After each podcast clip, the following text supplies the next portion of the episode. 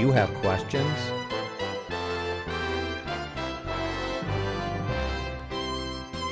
Do you need answers? The Pastor Study will help you find those answers through God's Word. Our teacher today is Pastor Tom Brock. The Pastor Study is sponsored by pastorstudy.org. So grab your Bible and join us for the Pastor Study.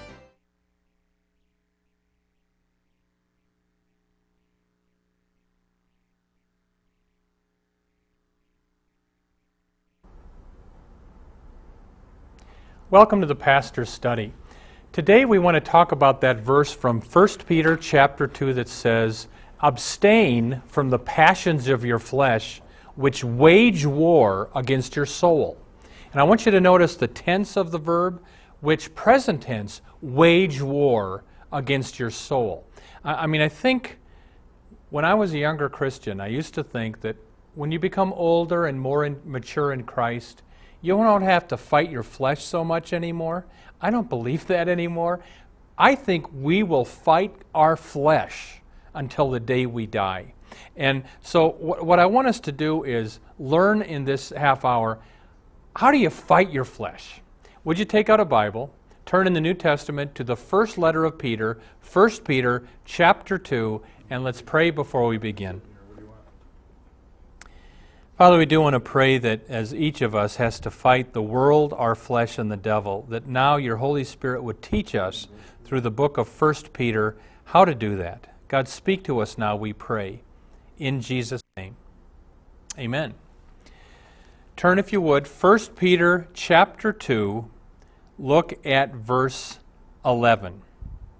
Beloved, says Peter, I urge you as sojourners and exiles First lesson today this world is not my home. The word sojourner means one who lives in a place that is not his home. The word exile is very similar a temporary resident in a foreign land. So, the first thing I want you to get is we live in this world, but Christian, this place is not our home. There was an old hymn that in the 1930s used to be sung during the Dust Bowl days, and it goes like this. This world is not my home. I'm just a passing through. My treasure and my hope lie far beyond the blue, where many Christian children have traveled on before, and I can't feel at home in this world any more. Over in glory land, there is no dying there. The saints are shouting victory and singing everywhere. I hear the voice of them that I have heard before, and I can't feel at home in this world anymore. Heaven's expecting me. That's one thing I know. I fixed that up with Jesus a long time ago. He will take me in, though I am weak and poor, and I can't feel at home in this world anymore. In other words, we're just exiles here. Have you thought of this? Eternity is forever your life on this planet is a second. So don't get too attached to the things of this world. Back to 1 Peter chapter 2, look at the rest of verse 11. I urge you to abstain from the passions of the flesh, which wage, present tense, war against your soul. Here's the next lesson war against your flesh. The Christian life is a battle. One commentator said this The body's desires are not wrong or sinful in themselves, but sin perverts these desires, and the Christian is tempted to satisfy the bodily desires in ways contrary to God's will. In other words, nothing's wrong with eating, but don't be a glutton. Nothing's wrong with sex, but make sure you do it inside of marriage. Um, and according to this verse, the best way to battle your flesh is the word abstain, which means be careful, avoid, stay away from. There's an old saying better to shun the bait than struggle on the hook.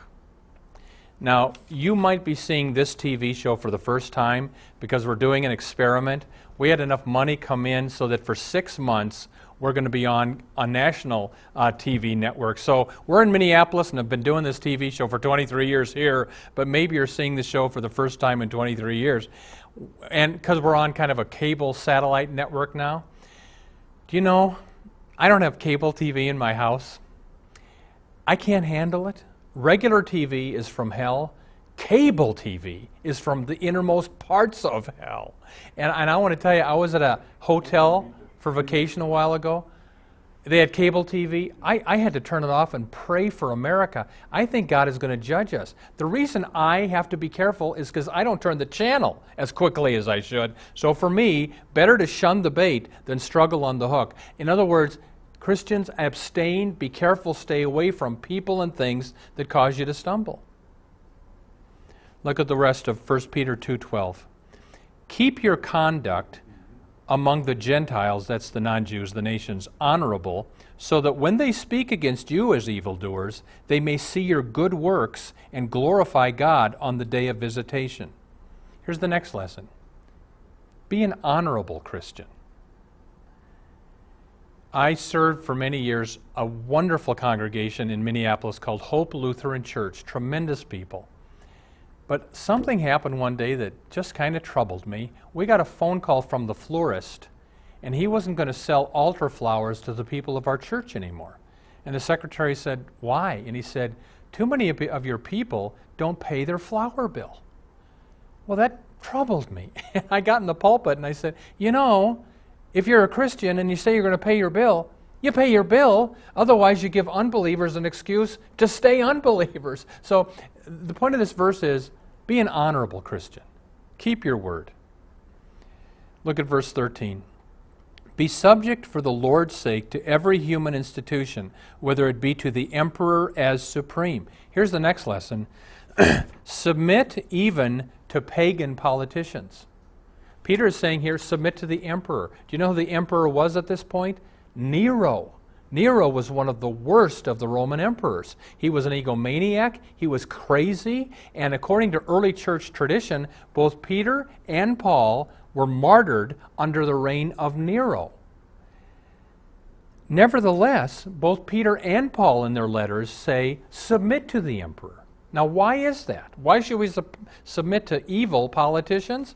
Um, well, here's why. Look at verse uh, 14. Be subject to governors as sent by God to punish those who do evil and to praise those who do good. In other words, even pagan governments generally punish evildoers and protect the good of society. in Lutheran theology, this is called the first use of the law. Let me quickly explain, don't go to sleep, the three uses of the law. The first use of God's law, the do's and don'ts of the Bible and just general law, is to keep order in society. The second use of God's law is to show us our sinfulness and our need of Christ for our Savior. And the third use of the law is once you are a Christian, it's a guide to how to live the Christian life. In this verse, Peter's talking about the first use of the law, that God can even use pagan, atheistic regimes to keep order in society. Think of atheist China. In atheist China, it's still a crime to kill, rape, etc. Generally, overwhelmingly, God uses government to keep order so the gospel can be preached. So, overwhelmingly obey the government, but there are times when you don't. For instance, if Hitler tells you to kill the Jews, you don't do it. If the authorities in Acts chapter 5 say to Peter and the apostles, Stop talking about Jesus, what did Peter say? We have to obey God rather than man. So there are times you disobey the government, but overwhelmingly, generally, even pagan governments, a Christian is to submit to, uh, so that it means if it says 55, you drive 55. Let's look at um, verse 15. For this is the will of God, that by doing good you should put to silence the ignorance of foolish people. Here's the next lesson Nothing speaks louder than your actions. way back in 1994. It was the National Prayer Breakfast. Mother Teresa came to speak in Washington, D.C. at the National Prayer Breakfast. Sitting there in the audience was then President Bill Clinton and Hillary and uh, uh, the two Gores. In the meeting, Mother Teresa gets to the microphone and rebukes America for abortion. And she says, Come, bring your babies to me. Don't kill them. I'll take care of them. And everybody stood to their feet and applauded, except for the Clintons and the Gores, who remained seated and stared down into their water glasses. And you, you know why Mother Teresa had such authority at that meeting? Because of her behavior, because of her actions. Christian, nothing speaks louder to other people than the way you live. Somebody was telling me, you know, there's this man at our office. He's always talking about to people about Jesus. I wish he'd stop it. His his actions do not measure up. Look at verse 16. Live as people who are free. Here's the next lesson. Christians are the freest people on earth. Now, if you watch TV shows, uh, the media would have you think that the people on Entertainment Tonight or Extra Extra, the, Hollywood movie stars living together and they're not married or they're jumping from partner, they're so free. They're in bondage. Listen to what uh, uh, Peter says elsewhere in 2 Peter. False teachers promise people freedom, but they themselves are slaves of corruption, for whatever overcomes a person, to that he is enslaved. Well, some time ago, I turned on my TV, and here's the Ellen DeGeneres show lesbian woman who uses her talk show to promote lesbianism. She had a five minute rant at the beginning of her TV show against these people who she calls are her haters. And if you disagree with lesbianism, you're a hater. And she, she, she just takes after them for five minutes, and then she says to her audience, But let me tell you what I stand for. I stand for kindness. I thought, wait a minute. You just call people who disagree with you haters, but you stand for kindness? And then, same week, I got this in the mail. I, I mean, I don't, I don't like USA Today newspaper. It's very liberal, but you, I get this for free anyway. It's the USA uh, little magazine. And on the cover is the woman from the TV show Glee. She's a lesbian. And have you ever seen the TV show Glee that's so popular? Selling sexual promiscuity to teenagers. It's a horrible show. It also strongly sells le- uh, lesbianism.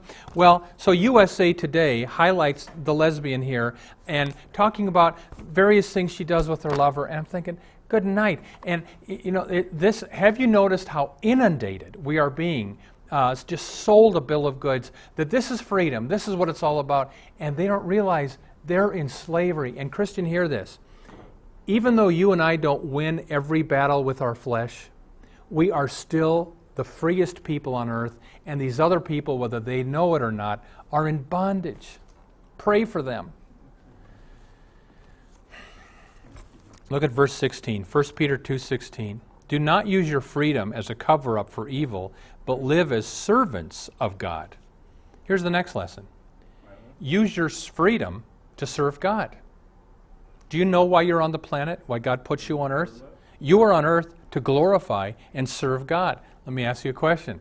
Are you doing it? You doing anything right now in your life to serve God? I hope you go to church. It's great to go to church, but that's not enough. You also have to find something to do to serve God, to glorify God. That's why He's put you on earth. Now, I'm a pastor, and sometimes I hear, oh, but Pastor, I don't know that much about the Bible. I've never been to Bible school, and I'm not that holy. I don't know that much. Who am I to serve God? And don't talk like that. Let me tell you a story. Years ago, a dog came into a camp of soldiers in China with some pages in its mouth. The soldiers took the pages out, and it was a portion of the New Testament. They read it. They thought it was interesting. They followed the dog back to this Christian hospital that the dog came from and went up and they asked for more literature. Well, it was a Christian hospital. They sent an evangelist out to the camp of soldiers. According to the story, 200 soldiers eventually came to Christ through that evangelist because of a dog. and the point is, if God can use a dog's mouth, He can use your mouth. Years ago, I was a young man. I go to my pastor in Omaha and said, Pastor Schutz, I'm thinking maybe God wants me to pa- be a pastor, but who am I? And he said, Tom, if God can speak through Balaam's donkey, he can speak through you. so, you know, I, if, whether you think you know much or not, God has put you on the planet to serve Him. Find something to do to serve the Lord. Look at verse 17. Honor everyone, love the brotherhood, fear God, honor the emperor. Here's the next lesson you are smart to fear God. This verse says to fear God. You know, uh, uh, uh, Psalms, I mean, Proverbs says the beginning of wisdom is to fear God. Sometimes you hear, oh, I'm a Christian, I don't fear God anymore, I love God. Well, no, the Bible says you're both to fear and love God. Verse 18 Servants or slaves, be subject to your masters with all respect, not only to the good and gentle, but also to the unjust. Here's the next lesson the Bible has rules for slavery, but never approves it. In fact, the Bible says, 1 Corinthians 7, uh, Were you a slave when called? Do not be concerned about it, but if you can gain your freedom, avail yourself of the opportunity. In other words, the Bible knows slavery is a bad thing, but it does allow for it, and it has rules for it. Many of those rules are for the protection of the slaves. And, and why does Paul, in his epistles, allow for slavery? Um, here's the reason 1 Timothy 6 1. Let all who are under the yoke of slaves regard their masters as worthy of honor. Why? So that the name of God and the teaching may not be reviled. In other words, Paul knew if I write, overthrow your master slaves, that would have ended Christianity in the first century because Rome was built on slavery. So, what Paul did instead, he has verses that kind of plant the seeds for the eventual overthrow of slavery. And it was. Let me make a point here. You may be aware that the United Church of Christ, the Presbyterian Church USA, the Episcopal Church in America, and the Evangelical Lutheran Church in America, all those denominations now ordain practicing impenitent homosexuals as pastors. And people sometimes say, How do they get that out of the Bible? Let me tell you how they argued, because I was in the midst of all this stuff years ago. Well, say the liberals in the church, the Bible says slavery is a good thing. We know that's not right. And the Bible says women shouldn't preach over men in the church. We know that's wrong. So the Bible's wrong when it comes to homosexuality, too. and what do we respond to that? Let me tell you what we respond. The Bible says women shouldn't preach over men in the church, 1 Timothy 2. Well, then they shouldn't. We should follow the Bible. We are Christians, after all. And nowhere does the Bible say slavery is a good thing, but it does give rules for slavery, many of which protect the slave. So beware of people that when they don't find a verse in the Bible they don't like, they rip the page out. Sadly, that kind of arrogance has, has been decimating the mainline liberal Protestant denominations. People are leaving those denominations, and they should. We did in our congregation that I served. Verse 19 For this is a gracious thing, when mindful of God, one endures sorrows while suffering unjustly. What credit is it if, when you sin and are beaten for it, you endure? But when you do good and suffer for it, you endure? Then this is a gracious thing in the sight of God. Here's the last lesson God will bless you when you suffer unjustly. Jesus said the same thing. Matthew 5 Blessed are you when others revile you and persecute you, utter all kinds of evil against you falsely on my account. Rejoice, your reward is great in heaven. So, those Christians in North Korea and in Chad and in Indonesia and in Saudi Arabia and parts of Egypt and uh, Darfur, Christians who are suffering at the hands of, of people that are persecuting them for their faith, Jesus says they're going to be blessed someday. And let, let me just close by sharing this. This is kind of hard to share, but let me do it anyway. Um, some time ago, I got a phone call from a woman who watches our TV show. And she says, Tom, uh, you don't know me, but I need to meet with you about something. And, and I sat down with her. She went to a different church, but she seemed to be a very mature Christian woman. And she said, While I was watching your TV show, I had a word from the Lord. And the word was, This man is going to suffer for his faith. Well, you know, I heard that. I didn't know what to do with it. Not long after that, this happened. Here we go. I personally have struggled with same sex attraction, the homosexual temptation, for most of my life. But by the grace of God, I've been a celibate my whole life because I think that's a sin. So I don't do that. But I've been in a Christian support group for years. And you know what a liberal homosexual magazine in the Twin Cities did? They sent a reporter undercover into my support group who wrote this horrible article blasting me and and it was it was so awful and it caused me a lot of pain and a lot of suffering. And you know the comfort I take from this verse? I am a sinner and I've got my sins, but in this case, part of it anyway, I was suffering because the reason they sent this guy into my group is because I, in Minneapolis, I take a public stand against homosexual marriage and homosexual behavior, and they don't like me, and so they uttered uh, falsely against me on account of Christ. The, the, the comfort I want you to take is this if you stand for Christ, you will suffer for it, especially as we become a more pagan culture. But rejoice, says Jesus, one day you will be rewarded. Put all that together, 1 Peter chapter 2. That's how we war against our flesh. Amen. Welcome to the portion of the pastor study where we now ask Pastor Brock to share with us his knowledge of Scripture and his insights to answer questions we have regarding the Bible, our Lord, and our everyday walk with Him. Pastor Brock, our first question today is from a YouTube viewer, Yes. which we should probably let you know. You can also go to YouTube and see parts Yep. of our show. So um, his question is I've cried out to the Lord to remove homosexuality from me, and he hasn't yet. Can you answer this question for me?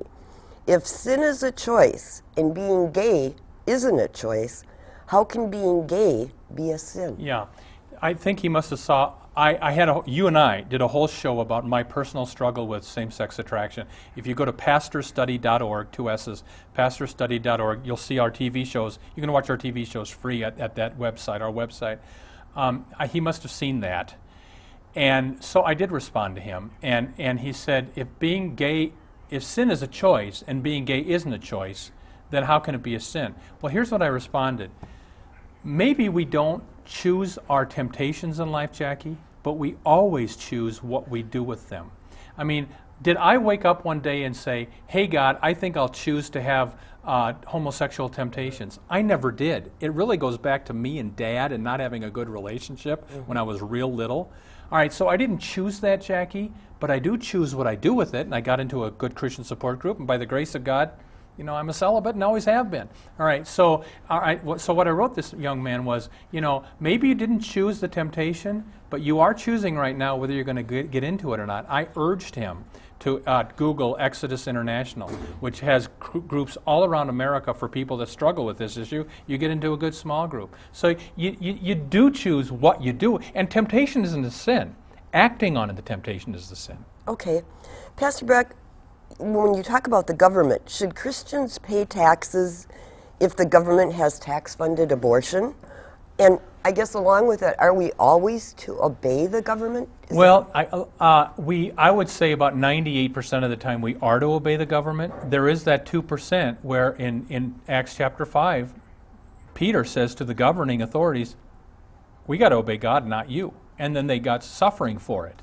And, and um, are we to pay our taxes? I think we are because the Bible says to pay your taxes.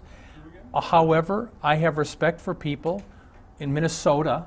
We have tax funded abortion in Minnesota because our Supreme Court somehow found that in our Constitution that we have to pay for abortions. That's, that's the Minnesota law. That's the interpretation uh, for, what, 15 years now. So um, I have respect for people that go to jail and not pay their taxes in Minnesota for that. Uh, I, I still, because again, Nero was evil, and Paul still said you pay your taxes to Nero. So I pay my taxes. Okay. Did you say the Bible is wrong on the issue of slavery? No. Because our next question is about that. Okay, go ahead. Could, if the Bible is wrong on the issue of slavery, could it be wrong on other things? Doesn't the Old Testament say it's wrong to eat pork and shellfish and mm-hmm. Why don't we preach against that? Right. And Jackie, again, we're getting into the arguments used by the liberals to push homosexuality through the church. One of which is, well, the Old Testament says you can't eat pork. The Old Testament says you can't have eat shellfish, and we have we eat lobster and we have pork. Well, uh, read the book of Hebrews. Jesus, by his death, fulfilled all the Old Testament food laws. Jackie, you can have a hot dog, so can I. Uh, read Mark, where it says Jesus thus declared all foods clean. The Old Testament Jews had those laws to make them different from the other peoples. Jesus fulfilled that law, so we're free to eat pork.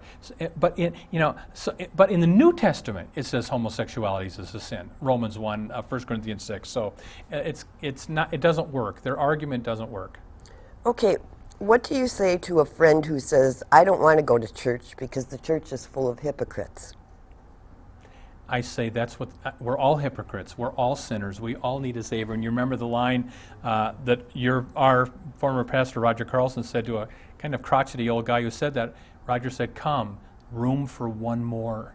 The reason we go to church is because we're sinners and we're hypocrites and we need the savior. We've only got a little over a minute left, Pastor Brock, but I have one big question for you. Yeah, Do you think Christians in the United States will be persecuted? I think it has begun when you have the president almost mandating that Catholics have to pay for birth control. When, when you've got pharmacists that have to quit their jobs because they're being forced to dispense uh, abortion pills. When you've got a, a, a, a, a, photographer, wedding photographer in New Mexico, losing her, having to pay money because she won't do a lesbian wedding. It's here, folks, and I think it's going to get worse. You do. Yeah, I do. Okay. Well, Pastor Brock, we talked a little bit about things. We want to thank the viewers who have made these things possible through Yep. their donations. Yes. So why don't you just Real quick, everybody, you may be seeing us for the first time. We're on for six months. If uh, God would help you, uh, if God would nudge you to help us stay on the air, what you do is you go to pastorstudy.org. You can support us on air, or you can write to the Pastor Study, 5200 Emerson Avenue North, Minneapolis, Minnesota, 55430. Whatever you do, please pray for us that the Lord would use this ministry to reach people. And if He nudges you, pastorstudy.org. Thanks for being with us. We pray that God would grant you his richest blessings this week until we're together again next time.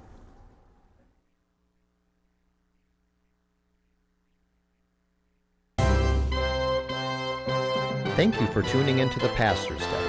We ask, would you pray for our ministry as we seek to spread the good news of salvation through Jesus Christ? And would you pray about supporting this ministry?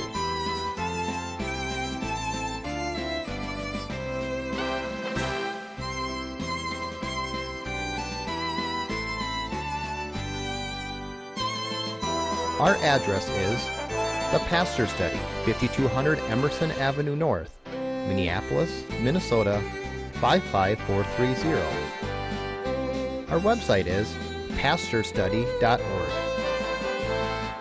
And our phone number is 763 260 4484.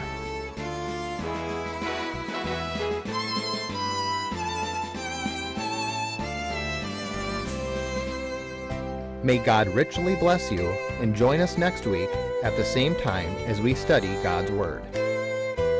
Until then, may the blessing of our one triune God, Father, Son, and Holy Spirit be with you.